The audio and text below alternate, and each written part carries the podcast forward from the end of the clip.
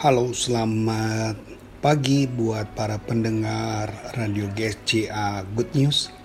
Luar biasa berjumpa lagi dengan saya. Nah, saudara-saudara, pada pagi hari ini ada beberapa hal yang sering kali terjadi dalam kehidupan kita. Pengaruh-pengaruhnya juga luar biasa. Tapi satu hal yang hari ini saya boleh sampaikan bisa menjadi satu catatan penting buat kita, yaitu tentang khawatir banyak orang sering kali mengalami kekhawatiran.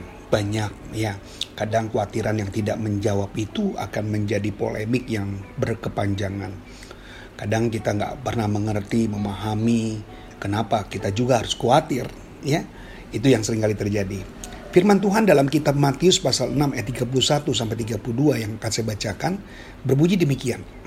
Sebab itu janganlah kamu khawatir dan berkata, apakah yang akan kami makan? Apakah yang akan kami minum? Apakah yang akan kami pakai? Semua itu dicari bangsa-bangsa yang tidak mengenal Allah. Akan tetapi Bapamu yang di surga tahu bahwa kamu memerlukan semuanya itu. Kita garis bawahi, kekhawatiran atau kecemasan itu ibarat kita duduk di kursi goyang. Kita sibuk kelihatannya bergoyang, tapi nggak bawa kita ke mana-mana. Kekhawatiran itu berkelebihan, bisa menyandra kehidupan kita, bahkan bisa menjadi insomnia, membelenggu kita. Jadi pikiran kita terkunci, hanya ada itu saja. Seolah-olah kita nggak pernah bisa berdiri, kita nggak bisa melangkah. Yang membuat kita tidak mau bangkit dari tempat tidur kita adalah keinginan iblis. Iblis selalu membawa masalah pencobaan yang sering kali terjadi. Seperti pandemi COVID-19 ya kita lihat makin hari bukan sedikit dan berakhir, tetapi makin banyak. Dikhawatirkan adalah membuat kita lupa dengan tuntutan Tuhan, yaitu tetap melakukan pekerjaan dia, mengabarkan Injil, memberitakan firman Tuhan. Ini yang menjadi tugas utama kita. Kenapa? Karena telah disibukkan dengan masalah duniawi. Masalah duniawi ini mengunci kita Masalah duniawi ini membuat kita kehilangan akal sehat kita. Kekhawatiran dan kecemasan dalam konsep Alkitab. Seperti seorang yang sedang tercekik atau terjerat. Kita susah bernapas, kita tersandera. Bahkan dalam Matius 6 ayat 25, kalau sudah perhatikan, Yesus pernah berkata, jangan khawatir. Ya, berhenti kamu khawatir. Ini adalah perintah supaya kita jangan sampai berbuat dosa. Karena khawatir yang berkelebihan itu membuat kita berdosa. Bapak Ibu yang kasih dalam Tuhan. Saudara-saudara yang menjadi pendengar-pendengar yang luar biasa. Kalau kita terus-menerus khawatir, maka kita akan lihat semua beban yang masalah kita. Kita nggak akan pernah melihat Tuhan yang luar biasa. Lalu pertanyaan tadi, mengapa kita khawatir? Saudara kalau lihat di dalam ayat 25-30 tadi yang sudah kita baca, Yesus menyuruh kita belajar dari burung di udara, dari bunga bakung, di mana pagi hari burung itu berkicau, ya mereka mencari makan dan Bapa di surga menyediakannya. Burung tidak punya rekening bank, burung tidak punya asuransi, burung tidak punya deposito, burung pun tidak punya dana pensiun. Tapi pernahkah kita lihat burung itu sakit mah sehingga dia tidak makan lalu mati? Tidak. Saat mereka berusaha dan bukan hanya malas untuk mengada ke surga, berharap Bapak jatuhkan ulat ataupun makanan dari benih. Tidak. Bapak di surga menetapkan saat-saat yang kita pasti akan mendapatkannya.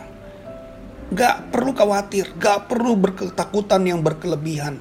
Kalau kita masih bisa lihat pagi matahari, kita bilang Tuhan thank you, puji Tuhan. Waktu kita bisa bangun pagi, puji Tuhan, terima kasih. Kenapa sih? Lebih mudah kita mengucap syukur daripada kita bersungut-sungut. Lebih mudah kita berterima kasih kepada Bapa daripada kita ber apa berasumsi yang buruk-buruk tentang dia. Hari burung yang tidak memiliki nilai saja kekekalan, dia bisa dipelihara. Jadi jangan khawatir dengan saudara dan saya. Kita lebih indah dari segala-galanya, bunga bakung termasuk. Ya, dia pasti menyediakan semua yang dibutuhkan. Dia pasti menyediakan apa yang menjadi kebutuhan tubuh jasmanimu. Jadi masalah akar permasalahan hari ini adalah berapa besar engkau mengenal dia sebagai Bapak kita. Berapa besar engkau mengenal dia sebagai Tuhanmu, sebagai juru selamatmu. Kalau engkau menganggap Tuhan itu biasa, maka semua yang kau masalahkan hari ini menjadi begitu besar. Tetapi kalau engkau menganggap dia adalah Tuhan Allahmu dan Bapamu di surga, maka semua masalahmu juga menjadi kecil. Bangkit. Ayo kita bangkit. Ya, dengan merosotnya keyakinan kita dalam menghadapi kesulitan-kesulitan ini, berarti pemahaman tentang Bapa terlalu cetek. Mari kalau engkau nggak mau dibilang pengalamanmu dengan Tuhan terlalu cetek, bangkit. Lawan semua kekhawatiranmu dengan hanya mengandalkan Tuhan. Kalau kita menjadikan Allah bukan hanya dalam perkataan waktu kita sedang dalam keadaan suka, tapi waktu kita dalam keadaan duka, lewat perbuatan juga pun kita bisa meninggikan dengan nama Tuhan, meninggikan nama Kristus. Mari kekhawatiran-kekhawatiran kita kita putuskan untuk kita hentikan, ya, supaya kita lihat saya belajar selama sebulan, dua bulan, tiga bulan, ya hampir tujuh bulan kita menghadapi saya cuma bilang Tuhan, terima kasih buat semua. Hanya ucapan syukur. Berapa lama kalau kita seru, terus berkekhawatiran, maka kekhawatiran itu akan mengendalikan pikiran kita. Dia akan mengendalikan otak kita untuk kita berhenti mengucap syukur. Hati-hati, kekhawatiran hanya mengendalikan pikiran kita untuk kita tidak mengucap syukur. Tetapi kalau kita mengucap syukur, berarti kita menciptakan pengharapan dalam pikiranmu. Amin. Mari kita lihat bahwa hari ini damai sejahtera Tuhan atau shalom Tuhan akan turun atas kita memberkati semua pendengar-pendengar good news pada pagi hari. Percaya Allah sanggup. Allah sanggup ya. Bapak di surga sanggup. Mari bersyukur karena engkau bernilai ya dan engkau pun hari ini akan Tuhan berikan dengan sukacita ganti dari semuanya. Kita tahu Allah turut bekerja di dalam segala sesuatu yang mendatangkan kebaikan bagi orang-orang yang mengasihi dia.